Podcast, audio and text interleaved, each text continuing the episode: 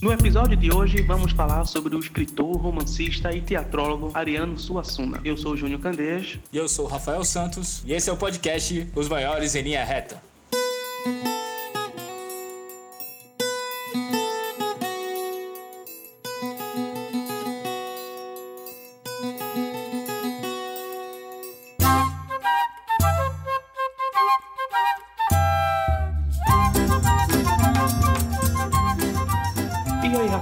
Lembra como foi que tu conheceu a obra de Ariano Suassuna? A primeira vez que eu vi o nome de Ariano Suassuna foi com Alta Compadecida, né? Eu lembro da história dele um pouco mais próximo da minha família, porque ele sempre pareceu muito com meu bisavô, né, no caso. E minha família sempre comentava muito isso.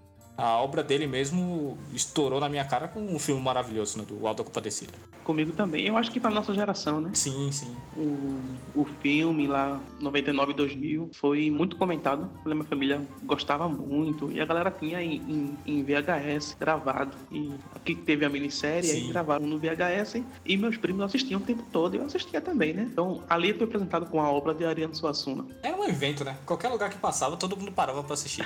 É uma história maravilhosa. Ainda hoje, eu digo que é o único filme que eu sei de cabo e tipo. Tá passando na televisão, eu paro e assisto, porque eu gosto, né? Eu acho muito bom. E era massa porque quem mora em Candeias e quem morou em Candeias, ali no pedaço da Ave do Cabuz, ali perto do Bom Preço de Candeias, né? Já viu ele passando em algum momento, na- seja na praia, seja na rua, que ele morava ali, tinha uma casa ali próxima. Aham. Eu, tipo, sentia, tipo, porra, de pirraia, né? Que massa, velho. Eu tava vendo ali uma pessoa que era famosa É.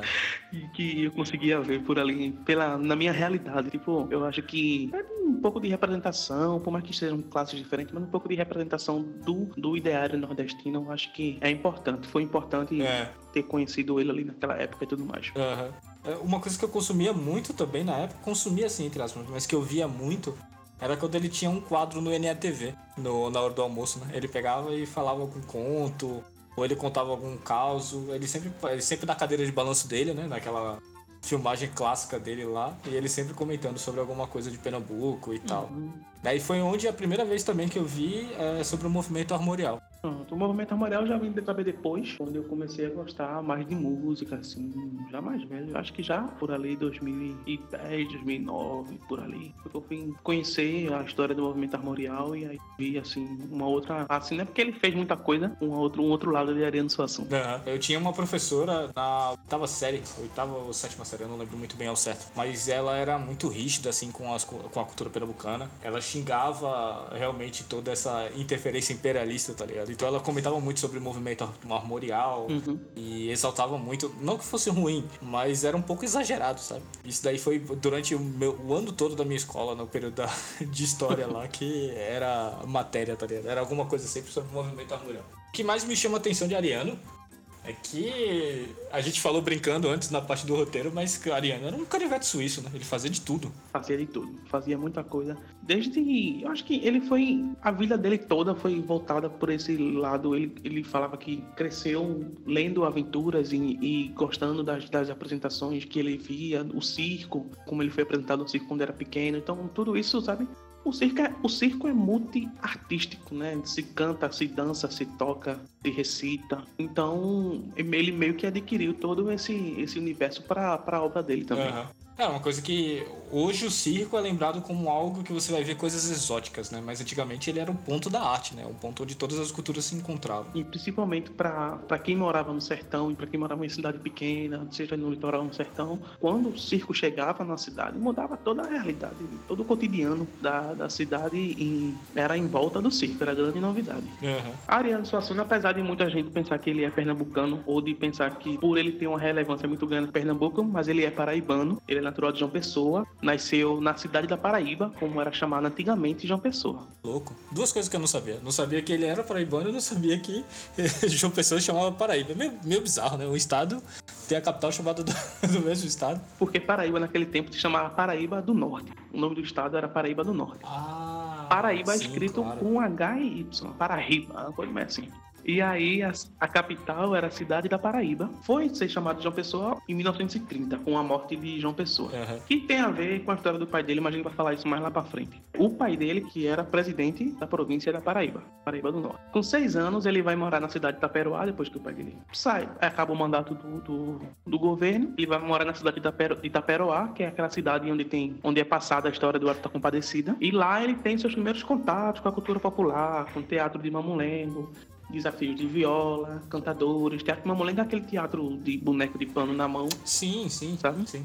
E também a biblioteca do pai dele, uma biblioteca que tinha os livros e literatura espanhola, literatura portuguesa, Don Quixote, todas essas coisas, literatura até brasileira também. Então ele, ele cresce nesse universo da, da biblioteca do pai dele e das coisas que ele via na rua. Só em 1942 que ele vai vir para aqui para Recife para terminar o estudo deles. Ele estudou até no Americano Batista. Mas ele estudou o quê? Ele estudou direito. Ele se formou, ele terminou o colegial e foi estudar direito na Faculdade de Direito de Recife. Lá, na Faculdade de Direito de Recife, ele conhece Hermílio Borba Filho, que é um, um, um teatrólogo muito conhecido também aqui de Pernambuco, muito ah. famoso. E ele funda lá o Teatro do Estudante Pernambucano, porque ele já escrevia poema, ele já escrevia contos e algo influenciado pela literatura de cordel. Então, ele tem esse primeiro experimento lá na, na Faculdade de Direito, fundando o Teatro do Estudante de Pernambuco. Aí, né, teve um, um período de tempo que ele ficou meio doente, ele ficou tuberculoso e até ele brinca que tipo os maiores poetas sempre ficam tuberculosos, sempre tem a história, né, uma história parecida com isso. E ele ficou também. Uhum. Ele volta para Taperoá, se cuida, fica lá um tempinho, depois ele volta para Recife para continuar uhum. a vida dele, trabalha como professor na Universidade de Pernambuco e tudo mais. Aí em 55 é que ele lança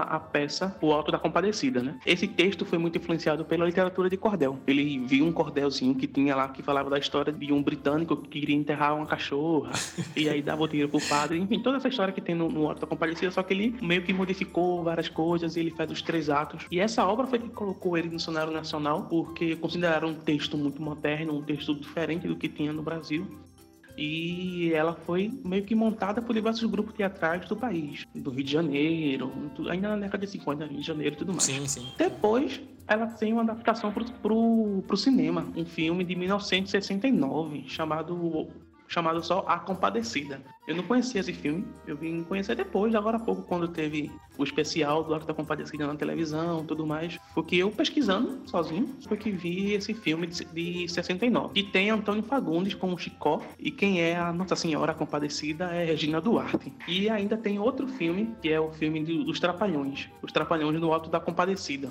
Mais uma adaptação que teve na televisão, né? Você pode saber como o Alto da Compadecida, desde final da década de 50, década de 60, ele já foi popular, porque ele já chegou no cinema e na televisão, ainda antes dessa versão que a gente conhece, que é de 99. Uhum. Primeiro foi a minissérie da Globo, foi Guilherme Arras que dirigiu essa minissérie, e depois ela foi adaptada aí, teve, deu uma encurtada para fazer o filme em 2000, que rodou o Brasil no cinema. Uhum. A história do Alto da Compadecida, ela não tem esse romance aquele romance que Chico tem com Rosinha, aquela disputa que tem com o Vicentão. Porque esses personagens, Rosinha, Carro 70 e Vicentão, eles não são do da Compadecida. Tanto é que nos outros filmes não tem. Mas nesse, nesse mais atual, eles fizeram essa adaptação é, com esses personagens que são de Torturas de um Coração, que é uma outra obra sim, sim. de Ariano Suassuna. Uhum. E tem o narrador também, né? No texto lá, ele, a narrativa é bem teatral, né? Tem o palhaço contando a história. É, tem o palhaço contando a história e tudo mais. E outro trabalho muito famoso dele é o Romance da Pedra do Reino e o Príncipe do Sangue do Vai e Volta. Sim, sim. Que é de 71, que também virou uma minissérie da Globo em 2007, que foi a Pedra do Reino. Uhum. Ele teve várias inspirações, sabe? Primeiro pelo, pelas lendas sebastianas. É uma lenda que se tem desde o tempo do da Brasil Colônia, que é uma lenda que veio de Portugal para cá, que conta a história de, de um rei português rei Sebastião, que foi morto quando foi uma guerra no Marrocos. E aí ele morreu, só que tipo ninguém sabe ao certo como foi a morte dele, porque não tem testemunha da morte própria dele, ele meio que desapareceu na guerra, tudo mais. E depois que a tropa voltou para Portugal, Portugal sofreu a anexação com a Espanha, ela perdeu o reino, a Espanha foi que dominou ali o território de Portugal. Então, o povo português sempre cultuou essa lenda de que um dia o rei Sebastião ia voltar para salvar Portugal e papapá, restaurar o império, essas coisas. E essa lenda veio para o Brasil. Até tem um, teve um, umas seitas, uns episódios que aconteceram no, no interior daqui de Pernambuco. Ah, peraí, peraí, mas que episódios foram esses? Eu fiquei curioso. Caralho, eu não sei, eu não sei falar direito. Mas teve até sacrifícios e tudo mais. Nossa, mano. Sério, tem religião no Maranhão, uma encantaria e tudo mais, que tem esse negócio ainda do, do rei Sebastião. Meio que ficou uma lenda que é apropriada aqui pro, pra cultura nordestina. Você fala, em alguns cantos se fala ainda dessa, tem festa e tudo mais, inspirado nessa história. Uhum. Caralho, velho. Parada bizarro. É. é bem bizarro. E essa obra da Pedra do Reino, do romance da Pedra do Reino, também é inspirado na história de vida dele, próprio Ariano Suassuna, pela tragédia pessoal que teve na vida dele, que foi a morte do seu pai já foi falado, né, que ele é filho de político importante da Paraíba, que foi presidente da província da Paraíba até o ano de 28, que é João Suassuna. É importante tocar nesse assunto porque muito dessa da visão que ele tem do que aconteceu com o pai dele e de como ele entendeu o mundo a partir disso, ele vai estar em todas as obras, até na filosofia de vida de Ariano Suassuna. O pai de Ariano, ele era um, o principal opositor, um dos principais opositores de João Pessoa, outro político muito importante lá, que deu o nome na cidade depois que, que ele morreu. Os dois, eles travaram um embate político bem poderoso, assim. Do lado tinha o pai de Ariane, defendia os interesses da cultura agrícola, e do outro tinha João Pessoa, que era o símbolo da nova república, chamada Nova República, chamada da Revolução de 30, porque João Pessoa, ele se juntou com Getúlio Vargas, ele ia ser o vice da chapa de Getúlio Vargas, não chegou a concorrer e tudo mais. Então, esse período de tempo no, no contexto histórico brasileiro é aquele fim da república oligárquica, onde tem as famílias que mandavam nas cidades, tudo mais. A família de Ariano Suassuna era uma dessas famílias, com os coronéis e tudo isso. O fim desse tipo de governança para a inspiração que tinha do, da Revolução de 1930. E essa briga foi tão, tão grande que teve uma parte da Paraíba que se tornou independente da província da Paraíba, foi a cidade de Princesa, e que teve o apoio de João Suassuna, que era deputado naquela época. O desdobramento dessas brigas só terminou com o assassinato de João Pessoa, Sim. que foi aqui no Recife, que ele morreu, porque ele tinha família aqui no Recife também. Sim. Com esse assassinato, teve um monte de outros assassinatos, incluindo o do pai de Ariano, em 1930, no Rio de Janeiro. Essa história está bem detalhada no documentário chamado Princesa do Sertão, que tem no YouTube, que fala dessa briga todinha. Tem até depoimento Dereno Suassuna, né? dos filhos e netos dos familiares lá. Esse embate ele trava entre rural urbano e o tradicional, a coisa tradicional e a coisa moderna que era a cidade, ele está presente em toda a obra de Herano Suassuna e na sua visão de, de mundo também. Sim, sim. Quando eu falar do movimento armorial, vai falar um pouquinho disso também. Uhum. Então, e aí no romance da Pedra do Reino ele faz essa comparação. Esse rei esperado para voltar era o rei dele, que ele fala que é o herói dele, que é o pai dele. Então ele tem essa história por trás que Ariano se incomoda um pouco porque o lado do pai dele ficou com o lado como do atrasado, o lado do como o que era ruim, sabe? Ele não gosta da mudança de nome da cidade para João Pessoa. Enfim, é lógico, né? Faz parte da, diretamente da história dele, né? Até porque era uma pessoa ligada a João Pessoa que assassinou o pai dele.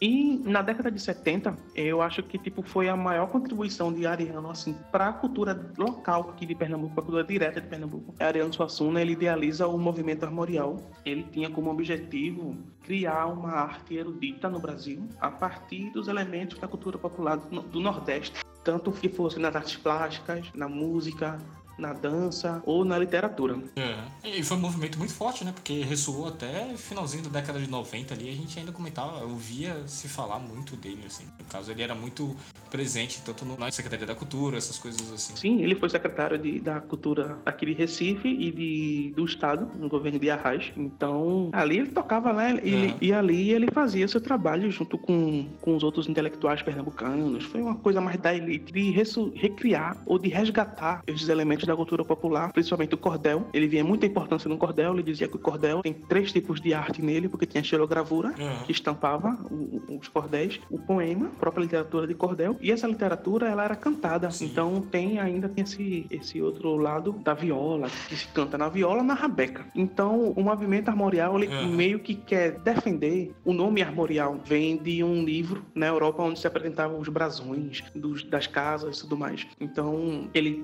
coloca o nome armorial nesse, nesse sentido de ser o brasão da cultura daqui, que é o que ele quer mostrar, o que ele quer defender, como se forma a cultura popular daqui no Nordeste. Ele entendia e via muita influência da cultura indígena, da cultura africana e da cultura árabe, que é uma parte pouco falada, mas a cultura nordestina tem muita influência da cultura árabe porque a Península Ibérica, né, onde era Portugal e Espanha, foi dominada pelos árabes por 800 anos de domínio árabe naquele local, que, que só terminou em 1490, pouco antes de Álvares Cabral Cabral vir para cá, a América, a galera toda vir pro lado de cá. Então, mudou a cultura daquele local também. Muito do que se diz que é cultura europeia, na verdade é cultura, cultura árabe, ou cultura árabe modificada já. A rabeca, a viola, o canto, o canto do boiadeiro, o cancioneiro nordestino, tem muita influência da cultura árabe. Uhum. Então, ele faz esse, esse apanhado e defende que se for criar algo novo, que se cria a partir daquilo que a gente tem. Ele, ele tem um embate, né? Muito mandando com, com o advento da globalização, que estava trazendo a música de fora, sim, e, e para ele era, era maléfico toda essa parte nova que, que a globalização trazia. E ele defendeu de maneira muito radical, e ele sabia que era chamado de radical por outras pessoas e tudo mais, mas era, tipo, uma visão de mundo dele, esse debate entre o tradicional e o moderno, que vem desde que o mundo entende tudo que aconteceu na vida dele, está uhum. presente também no movimento armorial e foi criado a partir disso para essas finalidades. E foi, tipo, algo que inspirou gerações futuras, inspirou o Mangue Beat também, Apesar. Ele tinha esse embate com o Chico Sainz, né? O Chico. Sim, ele tinha. É, Chico tinha sido convidado para a Secretaria de Cultura. Foi conversar com ele e falou que ele também era um armorial, né? Ariano pegou deu um esporro nele. ele disse que para ele ser armorial, ele tinha que tirar o Sainz do nome. É. Por isso que ele chamava de Chico Ciência. Uhum. e tinha que tirar o hip hop e o rock, porque é. aquilo não era brasileiro e tudo mais. Enfim, mas ele diz, Ariano, que tipo, se considerava amigo de, de Chico Sainz, sabe? Sim, sim. Ele não, não tinha freio, não. Não abria mão da sua posição por nada, sabe? Vendo a história de Ariano, é totalmente entendível. É aquele processo que você falou, né? Ele viu o pai dele ser tratado como algo velho e entender todo uma, um processo novo que estava vindo, toda a tragédia envolvida naquilo ali. Ele meio que nas interpretações pessoais dele, até mesmo da, da questão da cultura, ele estava vendo que se ele não tomasse uma frente muito radical, ele ia ver a cultura dele ser morta por coisas de, de fora que eram uhum. decretadas como modernas, né, no caso. Exatamente. Ele dizia que não é só porque é novo, é porque é bom. Não é só porque é moderno que é bom. Existe coisa moderna que pode ser ruim. Então, eu acho que, tipo, querendo ou não, eu não concordo com tudo como o Ariano pensava, porque eu vejo que a transformação através daquilo que a, que a globalização trouxe, eu, eu concordo com o fato que, que algo que veio pra gente, claro, pelo poder hegemônico que, que os Estados Unidos têm, forma toda essa indústria musical que desvaloriza o que a gente faz quanto povo, quanto a cultura popular. Tanto é que a gente cresce achando que a cultura popular é algo menor, porque a gente não escuta, a gente não vê nas rádios, na televisão. Então, eu acho que o movimento armorial ele é importante no sentido de preservar e de dar valor à cultura popular que influenciou o Mangue Beat e influenciou vários artistas que vêm depois. Eu acho que a gente não teria uma mentalidade para se criar o Mangue Beat, uma mentalidade para se criar é, Siba, para se criar Cordel do Fogo Cantado, para Comadre Florzinha, que Ariano dizia que gostava bastante desses artistas, e todos eles reivindicam a, in a inspiração também do movimento armorial. Então, ele tem a sua importância também, apesar de todo o radicalismo de Ariano. É como tu falou, né? É todo um processo evolutivo. Né? Ele colheu o que ele quis. Ele uhum. chegou, ele plantou a semente dele, a semente cresceu. Era meio que impossível dizer que não fosse misturar as coisas, mas uh, ainda assim é muito forte aqui em Pernambuco. Uhum. Ele até ajudou a fazer o, o, grupo, né, Quinteto Armorial, colocou Antônio Nóbrega lá e tudo mais, meio que criou esse artista praticamente, bem dizer assim. E essa história do, do, pai dele é muito presente mesmo, tipo, quando ele ganhou, assumiu posse no, na Academia Brasileira de Letras, em 90, ele, tipo, no discurso dele, ele falou que, tipo, que, vou dizer a palavra dele aqui, Posso dizer que, como escritor, eu sou, de certa forma, aquele mesmo menino que, perdendo o pai assassinado no dia 9 de outubro de 1930, passou o resto da vida tentando protestar contra a sua morte através do que faço e do que escrevo, oferecendo-lhe essa precária compensação e, ao mesmo tempo, buscando recuperar sua imagem através da lembrança e dos depoimentos dos outros. É muito forte mesmo esse, esse episódio na vida de Ariano para toda a sua obra, né? para toda a sua vida. Uhum. Outro, outros conceitos importantes para que ele norteia as suas obras é o, o que ele chamava de a divisão do Brasil, né? que ele chamava de Brasil Real e o Brasil Oficial. Que o Brasil Real era esse país formado pelo povo que não era é como se a história não é contada por essa por esse por essa ótica é, e o Brasil oficial era o Brasil dele e o Brasil da galera rica, o Brasil da, da galera branca, tava e tinha esse conflito, né? Então essa arte que ele fazia, ela era a arte do Brasil real. Ele dizia que não podia fazer arte do Brasil real, tipo pegar um cordel e, e imitar porque seria uma falsificação. Ele não pertencia àquele mundo, àquele mundo, mas ele podia se inspirar através daquilo para criar uma arte própria da, do local. E ele tem, ele consegue compreender o, mundo, o Brasil dessa maneira, que é o, o Brasil real que ele chama também de quarto estado, que aí é inspirado na Revolução Francesa, de que tem a nobreza, o clero como primeiro e segundo estado e a burguesia era o terceiro estado, que é colocado como povo. Ele dizia que não era o povo, era a burguesia, que só precisou do povo para tomar o poder e depois soltou de novo. E esse, esse uhum. quarto estado era, era o povo realmente. Então, toda essa dicotomia entre tradicional, moderno, novo, velho, bom e ruim, é, o Brasil Real, o Brasil Oficial, ele está presente em todas essas obras de Ariano Suassuna. Uhum. Pouco antes de falecer, duas semanas antes de falecer, ele lança a última obra dele, que é o romance Dom Pantero no Palco dos Pecadores, que ele levou 33 anos para escrever, de 81 até 2014. Ele diz que essa obra é meio que uma autobiografia dele. Nessa obra ele, ele cita três gêneros literários, que é o romance, o teatro e a poesia, que ele sempre fazia isso de maneira separada, e nessa obra ele junta o o, o, dramaturgo, o romancista e o poeta, o que ele chamou como a, a obra definitiva dele, é, que foi a última obra dele antes dele falecer de AVC no dia 23 de julho de 2014 aqui no Recife. Duas semanas antes dele falecer, ele deixou essa obra finalizada. Tem uma recomendação que eu quero fazer. Tem um canal que eu gosto muito no YouTube chamado Meteoro Brasil. E eles fizeram um vídeo sobre Ariano Suassuna e o movimento armorial. Vídeo rapidinho, muito bem explicado, uma dinâmica fantástica. Vale muito a pena conferir. Eu acho que é de fácil acesso. Acho que para a maioria das pessoas achar material sobre Ariano, ele mesmo falando, né? Tem muitas entrevistas na internet, no YouTube. Tem uma entrevista da Roda Viva Sim. muito boa. E tem outras entrevistas da década de 70, de 79 e mais atuais, bem legal. Fora todos os pedaços que tem das aulas de espetáculo dele. E com a parte mais cômica dele e tudo é. mais. E é bem legal também. Eu gosto, eu gosto muito de ficar vendo às vezes. É, eu, eu acho Ariano, para quem tá trabalhando roteiro, para quem tá trabalhando comédia, para quem tá trabalhando até drama mesmo, assim, é, é, obrigatório aqui no Brasil. Leia um pouco de Ariano, você vai entender a importância dele.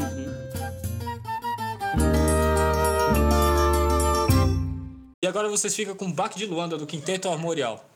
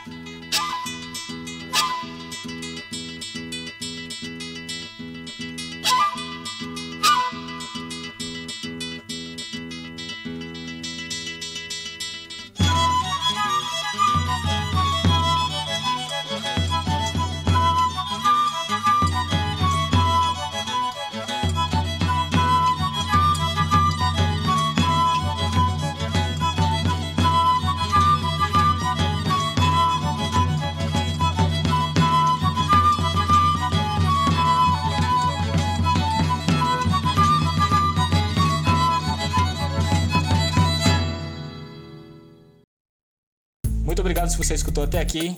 Valeu, até a próxima. E o próximo episódio a gente vai falar sobre Chicão Chucuru. Até a próxima. Tchau, tchau.